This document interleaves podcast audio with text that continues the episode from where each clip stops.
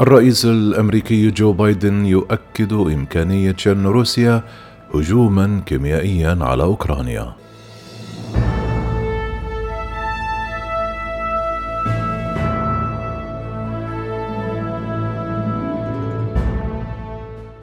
حذر الرئيس الأمريكي جو بايدن من احتمال شن روسيا هجوما كيميائيا على أوكرانيا. وهو بمثابة تهديد حقيقي قبيل مغادرته إلى أوروبا حيث سيشارك في لقاءات على مستوى القادة حول أوكرانيا. قال جو بايدن للصحفيين خلال مغادرته البيت الأبيض قبل سفره إلى بروكسل عند سؤاله عن احتمال شن روسيا هجوما كيميائيا على أوكرانيا. قال أعتقد بأنه تهديد حقيقي. من جانبه قال الأمين العام لحلف شمال الأطلسي ينس ستولتنبرغ الأربعاء أن زعماء حلف شمال الأطلسي الناتو من المقرر أن يتفقوا في قمة على نشر قوات جديدة مهمة لحلف الشرق ردا على الحرب الروسية في أوكرانيا.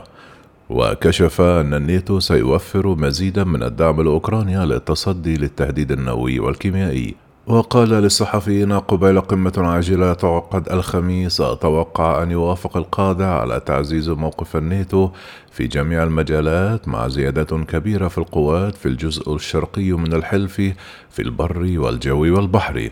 الأسبوع الماضي حذر الحلف روسيا من أي محاولات لاستخدام أسلحة كيميائية في أوكرانيا، مؤكدا تعزيز دفاعاته على الجبهة الشرقية في بولندا وسلوفاكيا بأنظمة باتريوت المضادة للصواريخ. وقال ستولتنبرغ خلال مؤتمر صحفي قبل اجتماع لوزراء دفاع الحلف توجه روسيا اتهامات غير منطقية بشأن معامل بيولوجية وأسلحة كيماوية في أوكرانيا إنها أكذوبة أخرى الحقيقة أننا قلقون من إمكانية أن تشن موسكو عملية سرية تنسبها إلى غيرها ربما تشمل أسلحة كيماوية وحذر من أن استخدام الأسلحة الكيميائية يشكل انتهاكا لمعاهدة حظر الأسلحة الكيميائية التي وقعت عليها روسيا. وذكر بأن روسيا استخدمت في السابق مواد كيميائية ضد معارضين سياسيين وشدد على أن إيجاد ذريعة لاستخدام سلاح كيميائي أمر غير مقبول وأضاف سيكون الثمن باهظا جدا لكنني لا أريد التكهن بشأن رد حلف شمال الأطلسي العسكري.